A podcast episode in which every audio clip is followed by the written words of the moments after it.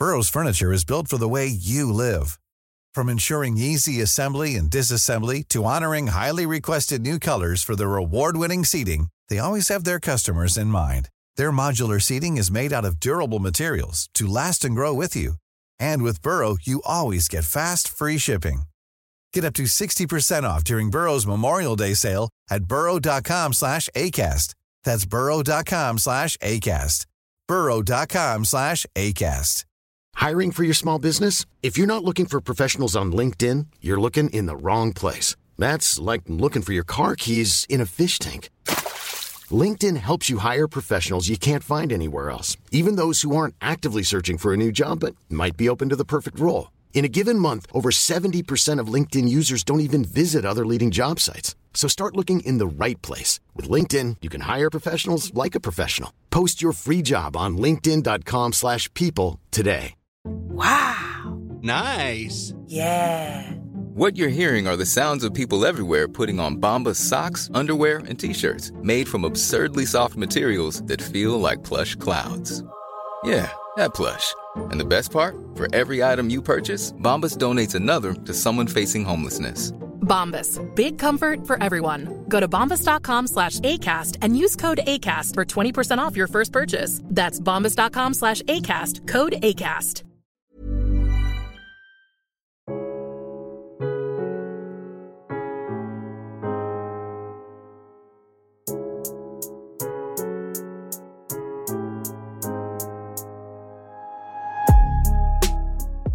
Välkommen tillbaka till eh, podden Max Tent med mig, Fredrik Granlund och förstås mig, Max Willman. Japp. vi, vi, får jobba lite på vår, uh, vår synk där i inledningen Fredrik. Ah, jag, tycker, jag tycker det är bra. Det blir ja, personligt okay.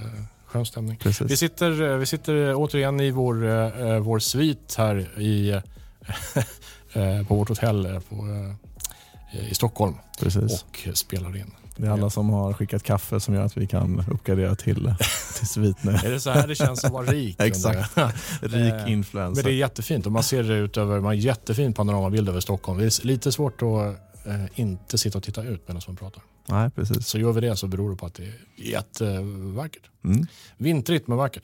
Du, det har varit Folk och, och Försvar. Just det. Eh, I Sälen är det va? Så är det. Eh, 7-9 januari. Eh, vi kan väl säga här, precis som du Max, eh, eh, har de en, en Youtube-kanal. Man kan se alla de här föredragen eh, på Youtube.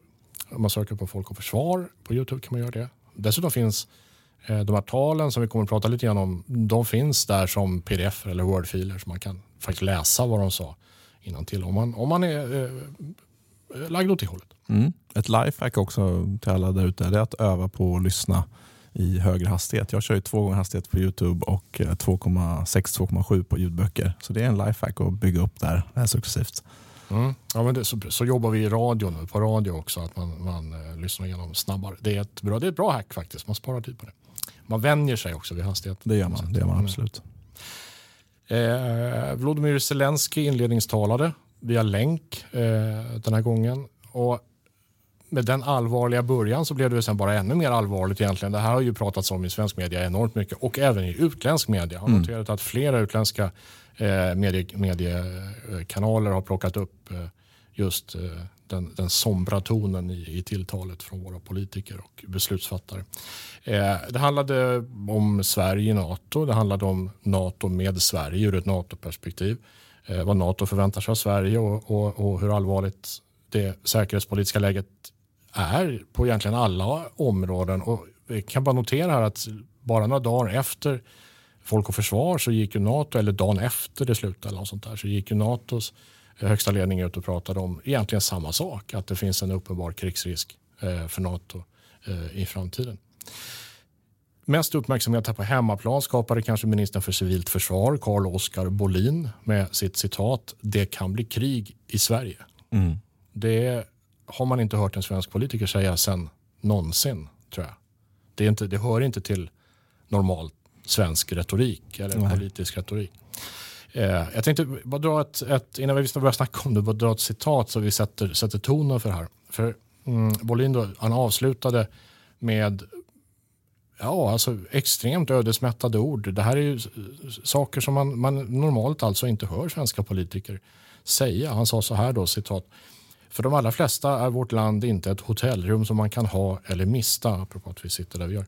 Eh, inte ett generiskt stycke mark, utan samhörighet. För de allra flesta är detta vårt enda och riktiga hem. Den skärv av jordytan vi vill lämna till våra framtida generationer i bättre skick än vi fick ärva den. Att försvara allt detta, vår ordning, våra friheter och demokratiska ideal, det är vad det handlar om. Ehm, ja, det mm. säger mycket. Eh, vad, vad, tänker du om det här, om vi börjar där, vad tänker du om det här språkbruket? Har du tankar? Eh, jag tänker väl att det är ungefär tio år för sent. Eh, men, men bra att det kommer nu ändå. Det finns ju en extrem vilja och jag tror också att han inleder med det, Carl-Oskar Bolin, ministern för civilt försvar, i sitt tal att det finns en stor vilja i allt egentligen. Det gäller inte bara i liksom krigsrisk, men en stor vilja eh, hos människor och förmåga att se saker för hur man vill att de ska vara istället för hur de faktiskt är. Eh, jag tror han inledde med det. och eh, det så, så har det varit länge och nu är jag ju militärt överintresserad. Eh, du är säkert också det Fredrik. Eh, och då följer man ju det här eh, noga. Och ja, det, det, är ju det är för sent men, men det är jättebra att vi, att vi börjar prata om det. Ehm, och, och, och, ganska så givet att det skulle bli en metadebatt om, om får man verkligen säga så här istället för liksom en debatt om ja, men är det krigsrisk eller inte. Det hade varit en mer intressant debatt än tonen i om man får prata om att det är krigsrisk eller inte. Ehm, så det är väl också någonting jag tar med mig. Jag, jag tycker det är befriande att både eh, den högsta politiska ledningen och högsta militärledningen pratar om de här sakerna. Ehm, för det är ju så att eh, eh, det är väldigt hög risk för krig. Alltså, risken för krig är alltid låg tills dess att det händer. Men, men eh, det är, vi har ett Ryssland som är berett att använda eh, alla eh, saker i sin verktygslåda inklusive regelrätt invasion, krig för att få sin vilja igenom. Och, eh, de är i Ukraina just nu, men det finns ju många saker som de kan göra som påverkar oss och de gör saker som påverkar oss redan nu. Jag håller med om allt det där. Jag, jag tänker väl att, att det är ändå skillnad jag menar, för att dra ett, ett ganska absurt exempel. Om Kim Jong-Un pratar om krigsrisk med Sydkorea, det gör han varje dag, har gjort de mm. senaste mm. 20 år. Så det är liksom inte, det har inget signalvärde. Eh, när svenska politiker plötsligt gör det så får ju det eh, ett signalvärde eftersom det inte är ett språkbruk som normalt används. Det blir, det, det blir ju mer laddat. Sen mm. att, att det här är, är ur mitt perspektiv rätt budskap att komma med mm. i rätt tid. Det är en annan sak egentligen. Men signalvärdet är ändå högt tycker jag. Mm. Ja. Eh. Det är ju ledarskap. Alltså det är ju, en, en ledare gäller ju att man, att man eh, påtalar saker som är relevanta. Eh, men inte som, som du var inne på, där, att hålla på och cry wolf, då, ropa varg eh, som det heter på svenska. Mm. Eh, det ska man inte göra i tid och otid såklart. Men man måste också inse att det finns en sannolikhet för krig som inte är noll. Och nu är den, har den ökat och den har ökat liksom successivt. Så att, eh, ja, nej, vi måste ju prata om det också, om det är så. Eh, vilket det ju är nu, tyvärr. Mm. Eh, ÖB höll ju också tal. Han pratade om sitt besök i Ukraina nyligen och så sa han om utvecklingen möts med passivitet är den ödesbestämd, annars inte. Det är under vår vakt som vår framtid står på spel. Mm. Också det allvarstyngda ord förstås. Mm. Och det är ju, han har ju helt rätt i det. för om vi inte hjälper Ukraina mer än vad vi gör idag så kommer de ju antagligen att förlora. Eh, och eh, Om de förlorar så visar ju det för Ryssland att det är värt det att göra den här typen av saker. Eh, och det är ju som sagt, vi kan önska att det var på ett annat sätt och, och de som säger att om vi skickar vapen till Ukraina så förlänger vi lidandet. De har ju rätt att vi förlänger lidandet just nu, men de har ju fel totalt sett. För det totala lidandet kommer ju minska om vi ser till att sätta stopp för det här nu i Ukraina och inte låta det fortsätta så att säga. För det finns ju ett, det finns ju ett facit här någonstans. Om man tittar på hur Sovjetunionen och Ryssland har agerat mot sina grannar så har väl i princip alla deras grannar blivit utsatta för eh, ryska krigshandlingar under någon, något tillfälle de senaste Ja, man kan dra det ganska långt tillbaka, 1600-tal och så. Men från Då andra hamnar man ju världskriget. problem för oss också i och för sig. Ja, det, det, är riktigt, det är riktigt. Just det, Gustav IIIs krig och sådär. Men, men tittar man från andra världskriget, från en mer civiliserad modern tid och framåt så är det många länder som har råkat väldigt illa ut. Hela Östeuropa ockuperades efter andra världskriget. Sen dess så har man ju, man har ju eh, krigat i Tjetjenien, eh, Georgien 2008, eh, och nu Ukraina. Ingen har sagt stopp egentligen förrän nu. Och det, det måste ju ha lett till att, att Ryssland också har vågat genomföra den här operationen mot Ukraina. Operationen, det här fullskaliga kriget mot Ukraina. Mm. Special military operation. Eh, men, det- men det är ett, det är ett, jag vill betona det igen, det är ett trendbrott under hela den svenska neutralitetstiden. Eh, Retoriken där gick ut på att prata med väldigt små bokstäver och inte eh, reta upp någon. Jag, menar, jag minns när jag gjorde min värnplikt och pratade om stormakt ja, brun eller stormakt grön eller något sånt där. Det var, man vågade inte ens prata om att man övade för eh, eh ett krig med Ryssland utan det var man, man pratade med små bokstäver om det. All right. Men nu då ska vi lära oss att, att eh, överleva på skafferivaror och vatten som vi sparat i dunkar. Vi ska ha campingkök, sovsäckar och så ska vi vara beredda att riskera våra liv för vårt fosterland. Det här är ju egentligen inget nytt. Jag, menar, jag tillhör en generation som, där alla unga män i alla fall gjorde värnplikten. Eh, så. Men så hade vi ju ett, ett, eh, ett avbrott där, där vi skulle ha evig fred och så. Eh, de som är uppväxta under den epoken har väl kanske inte det här tänkandet. Kan det här vara ett problem tror du? Eh, ja, en ledande fråga. Alltså, man kan ju göra en annan spännande reflektion och det var ju eh, jag tror vi la ner värnplikten var sista kullen 2008 eller vad det var. Mm. Samma år som eh, Ryssland invaderar Georgien. Det är ju, alltså, det är ju, ironin är ju liksom Det är rolig. intressant. Ja. Mm. Ehm, Jag läste för inte alls länge sedan U137 där de har gått igenom det låter som massa gamla kustartilleri och flottbefäl med mera. eh, intervjuas eller de får ge sin syn på händelserna. Och eh, apropå det här, liksom, vad, vad ska vi göra, vad ska vi inte göra? Och tyvärr är det så att om man vill undvika krig så måste man förbereda sig för krig. Eh, vill man undvika att bli överfallen på stan ska man se till att man är kompetent, stor och stark och duktig på, eh, på eh, kampsport. Eh, Så att, alltså, det, man, det gäller ju att vara stark för att undvika att behöva nyttja våld överhuvudtaget. Eh, för det var ju, eh, då drog man ju igång, ryssarna var ju på väg in och hämtade U137 och sen slog man på eh, kustartilleriets spaningsradar och gick över liksom i krigsmod och så stannade de. Eh, Det var faktiskt ett fartyg som gick in över svensk gräns. Men eh, då stannade de och det är lite samma sak där att eh, Kubakrisen också. Kennedy liksom beordrade dem att ja, men, ni stoppar dem. Liksom. Så. Eh, så att, ehm, det är lite som en mobbare. Man måste sätta stopp genom att liksom bita ifrån. För det är det enda språk som de förstår. Ehm, så att det var bara en reflektion jag gjorde eh, kring det. Men prepping, ja. Jag är ju ingen riktig så eh, prepper. Jag har haft för avsikt att bjuda in eh, en riktig prepper och även hade försvarsutbildarna här på podden innan och de, de är ju väldigt, de har ju kurser, tre timmars kurser som, som handlar om liksom personlig beredskap. Men ja, ska vi börja köpa knäckebröd? Jag, jag tycker man ska, innan man, om man, om man liksom är osäker vad man ska göra kan man ju börja med att titta på vad myndigheterna säger faktiskt. Våra myndigheter har ju oftast tänkt till lite. Sen så, jag är den första att kritisera våra myndigheter i mycket men de har ju tänkt till och jag tror att det senaste är att vi ska klara oss en vecka. Mm. Det, det är budskapet. Ja. Man ska klara en vecka själv utan samhällets ingripande. Ja. Mm. Mm. Och, och, och ÖB fick ju lite frågor där under eh, Folk och Försvar, jag tror det var SVT som intervjuade honom.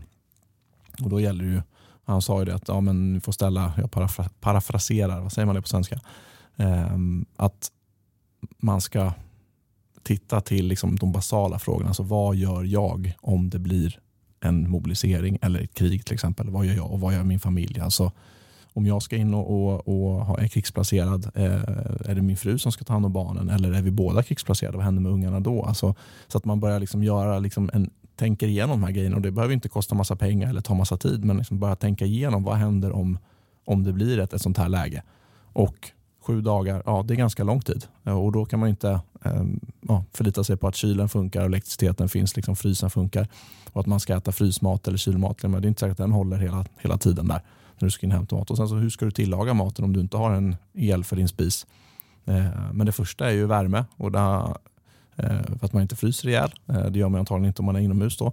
Eh, även om, om värmen ska sluta funka finns ju, liksom, de flesta har lite filtar och täcken. Men titta igenom det. Hur får vi värme? Hur får vi ljus? Har vi batterier hemma? Vatten eh, kan ju bli problem. Eh, det slutar ju funka också antagligen om energiförsörjningen slås ut. Mm. Jag har några personliga reflektioner här. Jag bodde i Finland i 15 år. Mm. Eh, och under pandemin till exempel. Eh, och vi, jag, jag, jag la märke till särskilt att när man i Sverige började prata om att det, gick inte att få tag på munskydd. Eh, mm. och det förstår man ju för det, alla skulle ha munskydd samtidigt och det hanns inte med. Då pratar man i Finland om att ja, vi kanske ska öppna beredskapsförråden och ta fram alla våra miljontals munskydd som vi har lagrade redan. Mm. Eh, jag har också varit, innan jag flyttade till Finland så var jag ju eh, aktiv i, i frivilligförsvaret på olika eh, sätt. Mm. Jag har ju sett de här, och då, och då pratar vi under före den här strategiska pausen alltså. Och jag har ju sett förråd, enorma förråd med mm. konserver, med drivmedel, med andningsskydd, till och med andningsskydd som man, man fäster över barnvagnar. Ja. Så även spädbarn skulle kunna skyddas. Eh, allt det här, vad jag förstår, är borta idag. Mm. Eh, det kostar pengar, omodernt. Ja. Eh, men det är ju någonting som vi måste ha. Vi har väl en respit tills Ryssland har byggt upp sin förmåga att föra offensiva krig igen efter Ukraina, när nu det tar slut. Så det ja, gäller två till tre år. Ja, det, det är den korta, ja, precis. Eh, så det gäller ju att, att myndigheterna tar itu även med, med den biten. Att man faktiskt resurs, eh, man lagrar resurser så att det finns i, i beredskapsläge. Jag tror att, tror att myndigheter fattar att det här måste göras. Mm, jag tror att alla myndigheter har liksom vaknat till här nu. Eh, sen så har vi ju i Sverige har vi en kultur av att vi ska utreda saker och det ska liksom göras med kvalitet och, och så. Det är ju jättebra i grunden.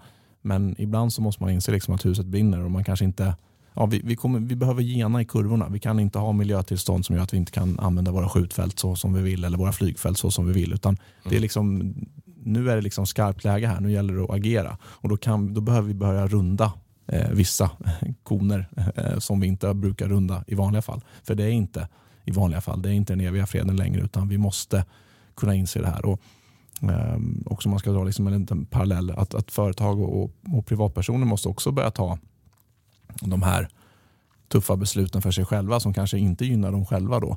Eh, det vill säga, vi exporterar kanske inte saker till Kazakstan även om de inte, ja, nu vet jag inte om det är så, men att de inte har, är med på någon embargolista. För vi vet att det som åker dit, jag tror tysk, tyskarnas export till, Afga, eller till Kazakstan hade jag tror det 20-dubblats sen sanktionerna mot Ryssland. Och det är inte för att mm. alla fattar ju att det är för att de grejerna säljs vidare till Ryssland sen. Eh, och vi kanske inte ska ta in eh, kinesiska investerare i vårt företag. Vi kanske inte ska ta in eh, ryska investerare i vårt företag. Eh, vi kanske ska börja fundera på lite själva att vi inte bara har allt just in time utan att vi faktiskt vill ha eh, lite egna lager så vi kan fortsätta vår produktion av saker och ting.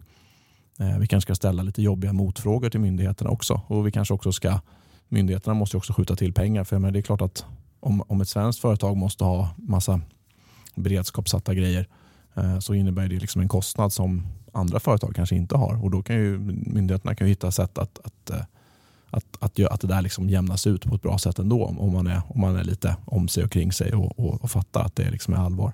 Så att, nej men det finns mycket att göra och eh, som sagt fundera igenom vad man själv ska göra om saker och ting händer och att man själv klarar sig då de här sju dagarna. Mm. Och vi fångar upp bara det här du sa, för det här det personliga ansvaret. Du har varit inne på det tidigare i mm. tidigare poddavsnitt. Att, att man som företagsledare, att man som vanlig privatperson, man har ett eget ansvar. Om de handlingar jag gör är, eh, är, är, är bra för, för oss som samhälle eller inte. Eh, tror du att, det, att det kan ske en förändring där då? Att man som företagsledare men å ena sidan kan du tjäna massa pengar på att sälja eh, halvledare till Kazakstan. Då, mm. kanske. Exakt. Eh, Å andra sidan kan du fatta ett beslut som är bra för ditt land. Eh, liksom. Eh, tror att man, man kan få företagsledare att förstå det här. Jag, jag, tror att det, det, finns en stor vilja. Det kommer alltid finnas människor som är beredda att liksom sälja sin mormor och farmor och allt vad det är för liksom någon krona extra. Så, så är det ju. Men, men majoriteten tror jag, så det är bara att titta på frivilligrörelsen nu, hur, hur stark den är och hur många som söker sig till hemvärnet och alla frivilliga organisationer och, och liksom vill hjälpa till. Och det är ju nästan alltid med ekonomiskt bakslag eh, för den individuella. Vi har företag som, som eh, ger löneuppfyllnad när du är inne och tjänstgör i Försvarsmakten eh, som frivillig. Och Det är ju någonting som bara drabbar företagen. De blir av med sin anställde ett, ett antal dagar då, eh, i veckor i värsta fall. Plus att de får betala, att de betalar liksom löneuppfyllnad. Mm. Eh, sen kan man tycka att Försvarsmakten borde liksom matcha lönen eh, som man har. Då, så. Men, men det är en annan diskussion. Så jag tror att det finns en, en vilja Eh, och, och, att, det liksom, att det är därför det är så viktigt med att våra ledare, eh, både politiska och militära, eh, föregår med gott exempel och pratar om de här grejerna. För då blir det ju liksom mer top of mind hos alla och då tror jag alla är, ja, funderar lite mer. Men det är som myndigheter och så, så måste man också skapa förutsättningar och regler som gör att, att, det, är, att det är fair. Liksom så. Eh, för vi har ju ja, vi har ju jättehöga skatter och, och, så i Sverige och så och då, då förväntar man sig att det offentliga liksom tar tar sitt ansvar också och vaknar till liv liksom här. Och, eh, och det, som sagt, det händer ju, det är på gång nu men det, det tar, ju, tar ju alltid mycket längre tid att bygga upp något än att rasera något. Och, och nu har vi raserat under ganska lång tid. Mm. Ehm, ja, vi är ju rätt fredsskadade. Burrows furniture is built for the way you live. From ensuring easy assembly and disassembly to honoring highly requested new colors for their award-winning seating, they always have their customers in mind. Their modular seating is made out of durable materials to last and grow with you. And with Burrow, you always get fast, free shipping. Get up to 60% off during Burrow's Memorial Day sale at burrow.com slash ACAST. That's burrow.com slash ACAST. burrow.com slash ACAST. I'm Sandra, and I'm just the professional your small business was looking for. But you didn't hire me because you didn't use LinkedIn jobs. LinkedIn has professionals you can't find anywhere else, including those who aren't actively looking for a new job but might be open to the perfect role, like me. In a given month, over 70% of LinkedIn users don't visit other leading job sites. So if you're not looking on LinkedIn, you'll miss out on great candidates like Sandra. Start hiring professionals like a professional. Post your free job on linkedin.com/people today. Men då måste vi ställa frågan, hur, hur, hur, sannolikt, hur sannolikt är det att Sverige utsätts för ett väpnat angrepp? Då? Jag menar, vi, som exempel, vi har, ju, vi har ju Gotland. Under den strategiska pausen så var ju Gotland avväpnat kan vi säga. Det fanns inga militära förband där. Eh, sen hände någonting, uppenbarligen väldigt drastiskt. och man återmilitariserade Gotland med allt, man, allt löst egentligen som inte satt fast eh, flyttade man till Gotland. Inklusive ett så här förrådsställt Bamse luftvärnssystem som mm. man hittade i en lagerlokal någonstans. Mm. Eh, Budenade eller vad man kallar det. Mm. Ja, precis. Eh, men vad, vad, vad, hur skulle ett angrepp mot Sverige kunna se ut idag? Då? Alltså, vi är ju redan angripna. Vi är ju redan i krig. Eh, som sagt, det beror på vad du lägger begreppet krig. När, när, eh, det är väl kanske någonting som inte riktigt har framkommit i debatten fullt ut så, utan det blir alltid lite svart och vitt såklart. Men eh, vad är ett krig egentligen? Många ser framför sig att om det kommer lunda stridsvagnar på våra gator och så vidare. Men det är ju liksom det sista steget. Eller ja, det kanske finns atomvapen utanför det också. Då. Men, men, men det är ju bland de sista stegen och innan det så har det ju mycket annat och, och vi har ju redan rört oss långt upp på den skalan idag. Ehm, för Ryssland så finns det liksom inget stort avbrott, eh, att en tydlig gräns mellan att man använder militära styrkor eller att man gör andra åtgärder. Till exempel cyberattacker eller eh, Eh, man, man använder ett demokratiskt samhälle som Sverige till att man köper eh, land och mark och hus i anslutning till våra flottbaser och, och allting sånt och får göra förberedelser och börja lagra vapen och, och, och, och komma in med ubåtar och spanar av och har illegalister i landet som kartlägger saker och så vidare. Det, finns, liksom, det är bara en löpande skala för dem. Eh, och som sagt, det är, jag har pratat om det på podden tidigare tror jag och jag har skrivit om det lite på, eh, på Twitter och så. Att alltså vi kan ju tycka vad vi vill, men om ett annat land tycker att de är i krig med oss så är det ju ändå krig. Vi, det, är, det, är inte, det är inte upp till oss om det är krig eller inte, utan det är upp till angriparna om det är krig eller inte. Eh, och Det är klart att, att sannolikheten att man liksom ockuperar Sverige, ja den, nu har vi ju snart dessutom allierade runt oss och så vidare. Då måste man komma över Östersjön eller flyga över Östersjön. Och så, att, att hela Sverige liksom blir liksom att man gör ett försök att liksom, nu ska vi ockupera hela Sverige. Nej, men det är väl också ganska osannolikt. Men, mm men där under det finns det ju massa saker, till exempel då Gotland.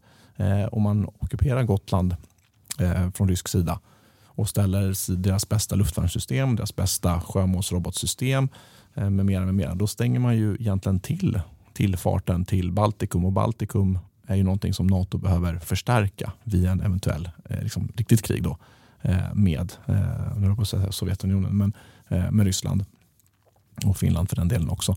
Så att det finns ju massa saker man kan göra upp till liksom fullständig ockupation som ändå innebär liksom att vi är i krig.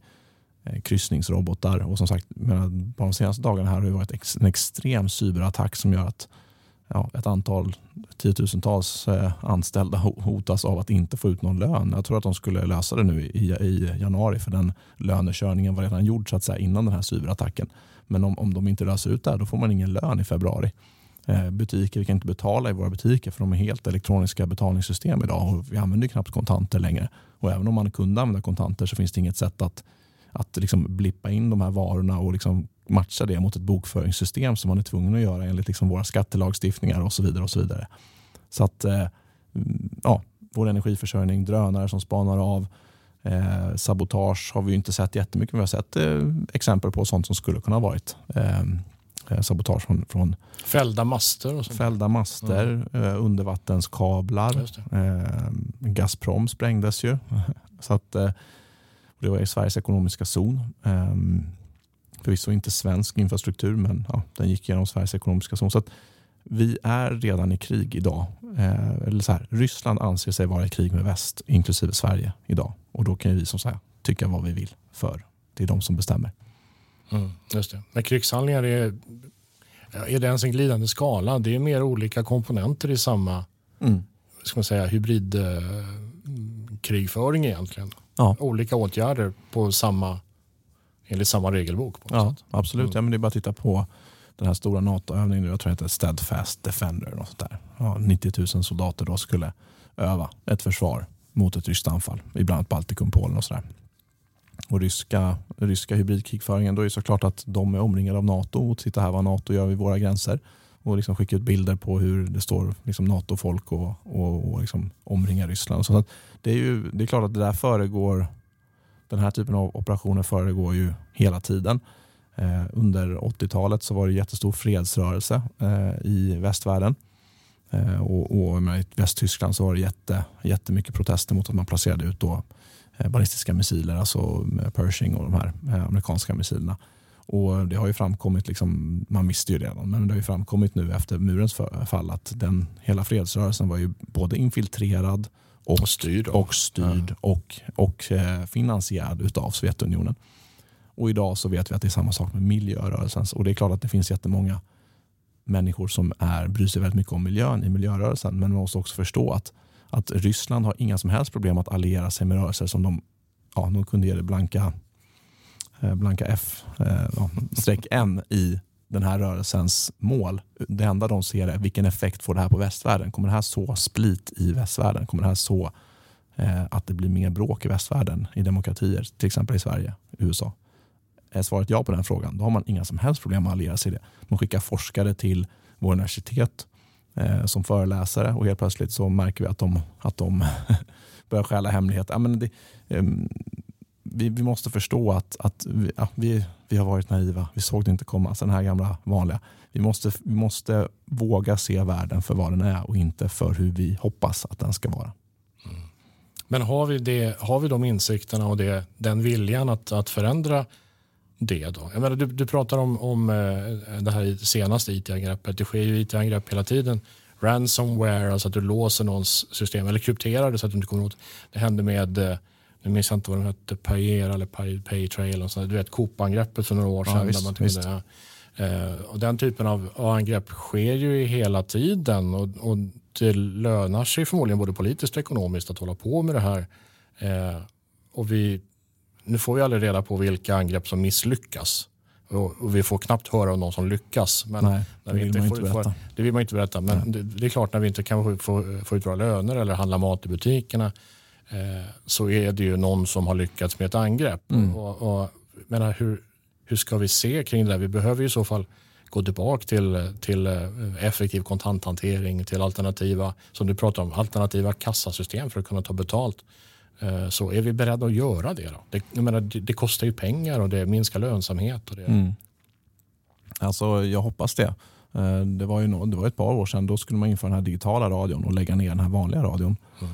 Men det, till slut så lyckades man ju stoppa det för att någon kom på att ja, men du, då, då, då har vi liksom ingenting vi kan sända ut den här digitala, nu är inte jag detaljinsatt i den frågan, men den här digitala radion var inte lika säker att sända ut liksom i, i en krissituation där vi behöver ha public service för att sända ut så, eh, krismeddelanden med mera. Och det tyckte ju då public service själva var vansinne eh, så att vi inte övergick till, till den här digitala radion. Eh, så det var ju en gång då vi faktiskt liksom höll emot eh, den här eh, frågan.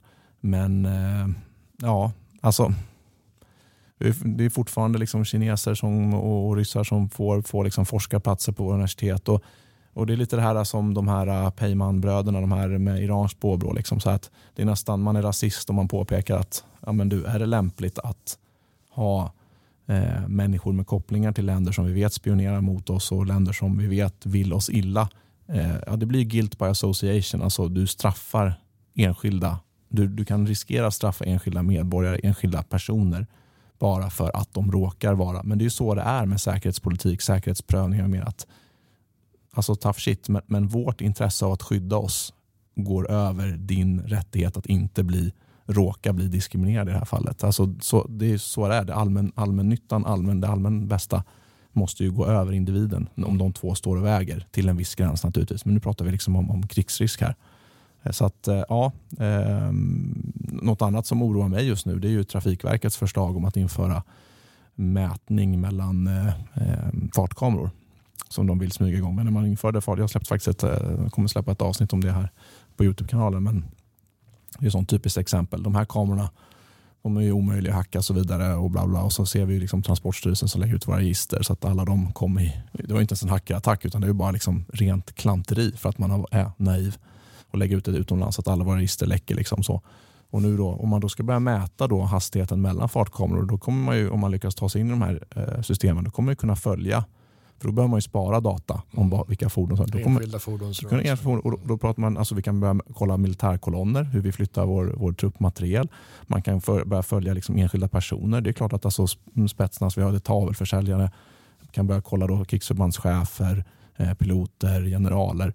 Eh, de, alltså, vi har ju eh, register, de vet ju redan vilka bilar vi kör. Eh, då kan de börja följa våra bilar. De kan börja följa Säpovakterna, hur de roterar, när de kör till jobbet. Alltså statsministerns Säpo-folk och så vidare. Så du, om du har datan och, och, och, vi börjar samla på oss data så kan våra register börja läcka och då kan liksom en, en tredje, tredje makt utnyttja det. Så att, ehm, ja, vi måste alltid väl, välja då i det här fallet, vad tror Trafikverket pratar om, sju liv per år. Det får man ju välja mot vilken konsekvens ett sån här sak kan få.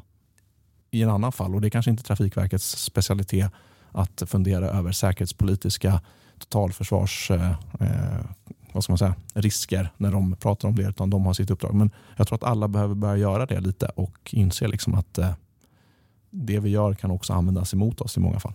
Ja, men det är kanske det, just det som skulle behövas, att man prövar alla sådana beslut mot någon som kan avgöra det. Must eller Säpo eller vad det kan vara för någonting. Mm. Jag, jag råkar ju ofta på i, i, mitt journalist, eh, i min journalistroll argument av typ när jag ställer just frågor kring säkerhet och sånt.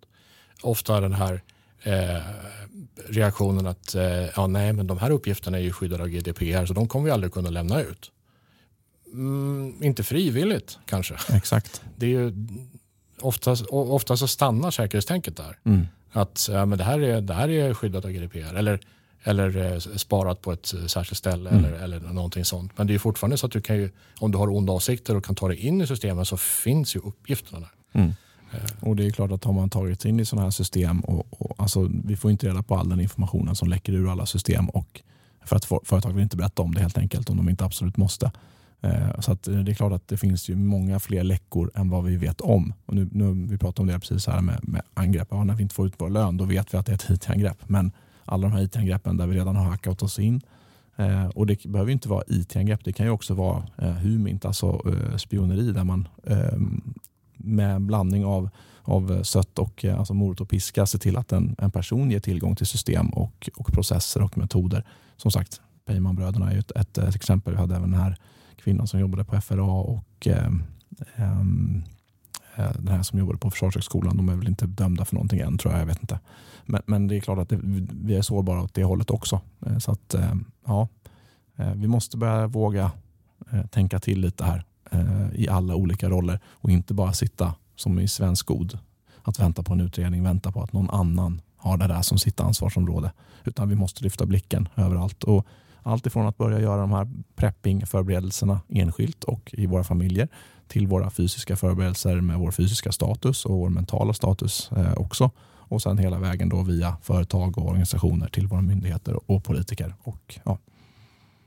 Jag tror, om jag ska vara lite personlig en stund, jag tror att många känner att det här är så bortom ens normala tankesätt. Just att tänka sig att det kan finnas en krigsrisk i framtiden. En, en reell krigsrisk i framtiden. Och som du säger att vi redan ser delar av det riktas mot oss. Eh, jag har, jag har eh, eh, rest en del i krigszoner utan att gå in på detaljer och, och det jag har märkt bland människor är att efter, ett tag efter att krigshandlingarna har inletts, för det är alltid chock och förvirring och desperation och, och banker funkar inte och det går inte att köpa mat. Men så småningom så när du är i ett så akut läge så löser människor problemen. Om man finner sig i att nu är läget så här och sen fortsätter livet. Det är inte en, en total omställning i alla aspekter av ens liv i ett krigsläge utan mycket förändras men vi är människor och vi är gjorda för att anpassa oss. Vi, vi fixar det. Vi kommer att fixa det. Eh, förberedelser är förstås jätteviktiga här. Eh, men det, vi kommer att kunna hantera ett krigsläge också. Tror du inte det? Jo, nej men det, det, tror jag absolut. Och jag tror, liksom, om man får prata om sånt, Sverige som folk är nog ganska duktiga på att ta sig ur situationer. Det tror jag nog att vi är. Men grejen med det här är ju tvåfaldigt. Det ena är att vi ska, om det värsta händer, så har vi den här chockdelen minskas och vi dessutom är så pass förberedda att, att liksom kostnaden blir lägre om någonting väl skulle hända. Men den absolut viktigaste aspekten här det är ju att vi ska vara så pass starka att det är ingen som vågar hoppa på oss. Alltså, mm. Gör vi förberedelser, vi investerar i militär, i totalförsvar, vi investerar i oss själva som medborgare, då kommer ju Ryssland titta på oss och inse att just det, nej, de där har faktiskt koll på läget. De där vill vi inte bråka med för det är inte värt det. Det blir för dyrt. Det blir för dyrt. Det kostar. Ja. Det är tröskeleffekt. Mm. Det är ju det vi helst vill. Mm. För då har vi ju då har vi undvikit kriget överhuvudtaget. Så att varje krona vi investerar här, varje tanke vi lägger på det här, det är ju, det är ju en väldigt hög avkastning. Vi pratar om riskhantering inom flyg, flyget. Eh, det pratar man om riskhantering hela tiden. Då har du ju, om du tar en XY-axel, då, så har två axlar. Eh, på den ena axeln så har du då sannolikhet att någonting händer. Och risken för liksom ett fullskalig invasion den är ganska låg. Så. Men konsekvensen har du på den andra axeln. Så att det är ju, och den konsekvensen är ju extremt hög. Så att trots att det är låg sannolikhet så är konsekvensen så pass hög att vi ändå måste göra åtgärder. Mm. Men det är väl därför det är så viktigt att vi genomför åtgärder både strukturellt i samhället och personligt nu mm. så att vi bygger upp en tröskeleffekt. Vi hade ju den under det kalla kriget. Eh, hela vårt försvarstänk byggde ju på att ha en hög tröskeleffekt. Det skulle bli för dyrt för en motståndare att angripa oss. Och vi är inte där nu. Vi måste nå dit snabbt så att vi slipper. Jag menar, ju snabbare vi når dit desto större är sannolikheten att vi slipper krigshandlingar riktade mot oss. Mm. Eller? Och desto billigare blir det att göra. En åtgärd som vi gör idag kommer vara ganska mm. mycket billigare än en åtgärd som vi behöver göra eh, längre fram. Så att, eh, ja, nej, jag hoppas att pendeln är, det känns ju som pendeln är på väg åt rätt håll. Jag hoppas att den svänger tillräckligt snabbt. Men eh, ja, nej, det, det, finns, det finns mycket att tänka på och tyvärr så måste hela befolkningen tänka på det här. Och Det är som statsministern sa, att en, ett svenskt medborgarskap det är inte någonting som är liksom en resehandling. Utan det finns massa rättigheter men det finns också skyldigheter. Mm. Så att, eh, ja. Du har ju arbetat som, eller varit yrkesofficer i många år. Eh, de flesta svenskar har inte varit det. Nej. Har du några konkreta handfasta råd, både när det gäller förbered personliga förberedelser och hur man ska tänka lite som som en, en, del av samhället i sin yrkesroll kanske kring det här? Några handfasta råd? Hur ska man tänka nu? Nej, men det första är väl att, att fundera på vem, vem man vill vara som person. Eh, är man en person som om det skulle bli en kris kommer behöva tära väldigt mycket på samhället för att man inte har gjort någon förberedelse? Eller vill man vara en person som faktiskt har gjort förberedelser och inte behöver vara särskilt tärande på samhället? Det är den första frågan man ska ställa sig själv. För det, det tror jag de flesta, jag, jag tror jag förstår hur de flesta skulle besvara det. Men med det, den insikten så följer ju också skyldighet att agera. Så att, eh, nej men det är det här planning is nothing, eller så, plan is nothing, planning is everything. Alltså, om man bara har tänkt igenom det här scenariot, hur det nu kan kan eh, ske. Och jag menar, titta bara på covid, eh, hur, vad som händer med toapapper och allt det här. Alltså, du behöver inte, tänk lite och gör lite åtgärder. Det behöver inte vara särskilt dramatiskt, det behöver inte kosta så mycket pengar. Jag menar, skaffa ett, ett, ett stormkök och, och ta sig ut i skogen med ungarna och, och grilla lite och laga lite mat. Alltså, då övar man och man har det ganska trevligt. Så det behöver inte vara särskilt avancerat, det behöver absolut inte kosta massa pengar. Eh, det kan till och med vara lite roligt och vara liksom en ny färdighet. Och, så att, eh, nej men, ehm, ja, och sen så fysisk status, ja, det, det är ju bra av massa aspekter. Inte bara för totalförsvaret utan det gäller ju, eh, det gäller ju hälsa och, och, och sånt också. Så att, eh, eh nej men, ehm, det, det tror jag också är jätteviktigt. Och, ja, men det börjar ju någonstans med dig själv. Vem vill du vara egentligen?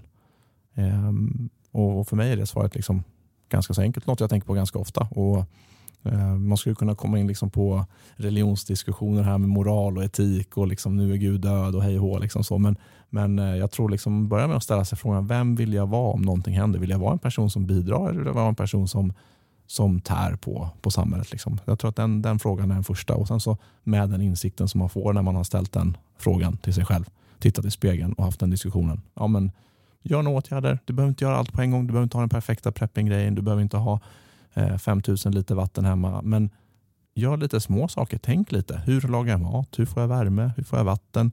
Vad gör min familj? Vad gör jag? Alltså det, är ju, det, är inte något, det behöver inte ta särskilt lång tid. Så.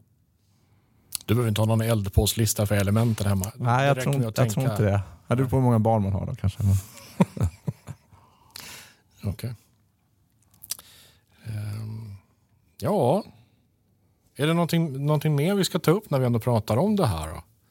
Eh, för det är ju så på många, många nivåer. Det här är ju en fråga på många nivåer. Mm. På en del nivåer så kan vi själva påverka och göra skillnad. På andra nivåer så handlar det mer om hur vi röstar vart fjärde år. Mm. Eh, intressant och vilka politiker vi får som faktiskt leder landet i rätt riktning och så vidare. Det, det, där är ju vår påverkansmöjlighet eh, begränsad mm. kan man ju säga. Det finns ju mycket som vi förstås skulle vilja se skedde nu på en gång. Men vi har ju väldigt liten påverkan på det. Mm. Eh, jag kan väl ta upp en, en, sak som jag har funderat en del på. Det är den här självförsörjningsgraden. Eh, det, pratas, det har pratats mycket om det nu på sistone. Eh, I Finland, återigen, där har man en väldigt hög självförsörjningsgrad. Man ser till att man har det, det, finns lagar som styr vad, vilka varor som ska finnas i butikerna mm. i händelse av krig till exempel. Att det ska finnas en fördelning mellan kolhydrater och proteiner, det är ner på den skalan eh, tankar kring ersättningsprodukter och statligt producerad eller statliga bidrag till, till då, eh, eh, produkter, ersättningsprodukter och sånt där. Det fanns i Sverige också förut. Mm. Det fanns ju statliga batterier och det fanns ja, statliga filtar och statliga grötförpackningar och så. Eh, men eh, i Finland har man en självförsörjningsgrad på 75 procent. Det räcker för att förse befolkningen med proteiner och kolhydrater. Mm. Eh, det finns också stora beredskapslager av drivmedel. Eh, I Sverige så har vi en självförsörjningsgrad på totalt 50 procent. Den är inte särskilt välfördelad mellan protein och, och kolhydrater. Ja, är det morötter och socker? Eller? Ja, och äpplen finns det ja, mycket okay. av. Mm. Ja, eh, betydligt mindre ja, fårkött och mm. köttprodukter och sånt där. Ägg kan det bli brist på. Så. Ehm, så, så ransonering. Men grejen är att i dagens jordbruk så kräver det att det finns tillgång till drivmedel. Mm. Vi har inte diesel. de resurserna, vi har inte de reserverna i Sverige så där, där krävs det att det finns ett inflöde av diesel just mm. eh, till jordbruket. För annars stannar ju traktorerna, det finns ju inga hästar kvar. Liksom. Eller oxar eller vad man, vad man använder. Det är, ju, det är ju en aspekt också som jag hoppas att makthavarna faktiskt tittar på. Mm. Har du några tankar kring det? Ja, men diesel är ju väldigt omodernt i svensk, eh, i svensk så det, det, är väl så att det är osexigt med diesel. Det är väldigt, liksom, man vill inte ta på så här fossila drivmedel, det är så omodernt. Varför har vi det? Liksom så? Mm. Eh, nej men det, det är ju bara det måste lagras. Liksom. Det måste lagras och det kommer inte lagras om inte myndigheterna och, och lagstiftaren har ställt krav på det. Eh, så är det. Men, men, som egen person så ja, men, låt inte tanken gå under hälften liksom, till exempel. Alltså, det finns sådana enkla grejer. Så um, men eh, nej, jag, jag, tror liksom att vi, vi, vi ska inte vänta på att någon annan ska säga åt oss att göra saker. Jag tror vi bara ska försöka göra saker själva.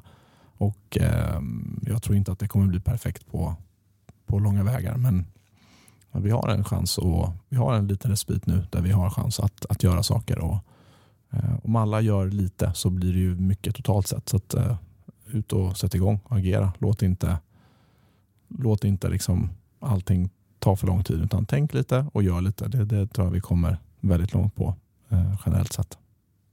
Jag tänker på den här Oda-loopen. Ja. Mm, jajamän, absolut.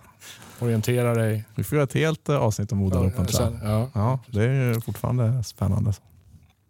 Ska, vi, ska vi ge oss där? Vi stannar där och eh, gör oss en tjänst på vägen ut och gilla videon om ni tittar på Youtube och annars så ge ett betyg på Spotify eller Apple Podcast eller där ni tittar på poddar. Och när ni har gjort det, gett oss det, de fem stjärnorna så kan ni hoppa ner i beskrivningen och eh, om ni vill stötta kanalen ekonomiskt kan ni köpa oss en kaffe på Swish eller bli månadsgivare på Kofi. Det är det som håller, eh, ja, som gör att vi kan hyra in oss på sviter med mera här och på lyx, lyxpoddande som vi är idag. Eh, så tack för att ni stöttar. Ni kan även eh, köpa lite coola t-shirts och eh, sweatshirts, hoodies på 9xg.se. Då stöttar ni också kanalen. Men till nästa gång, det här är ju Fredrik Granlund. och Max Willman, Fly Safe.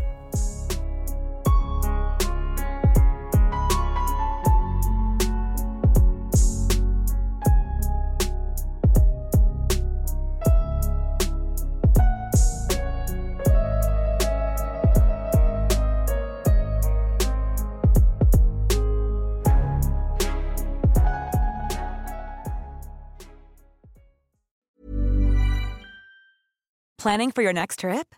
Elevate your travel style with Quince. Quince has all the jet setting essentials you'll want for your next getaway, like European linen, premium luggage options, buttery soft Italian leather bags, and so much more. And is all priced at 50 to 80% less than similar brands. Plus, Quince only works with factories that use safe and ethical manufacturing practices. Pack your bags with high-quality essentials you'll be wearing for vacations to come with Quince. Go to quince.com slash pack for free shipping and 365-day returns.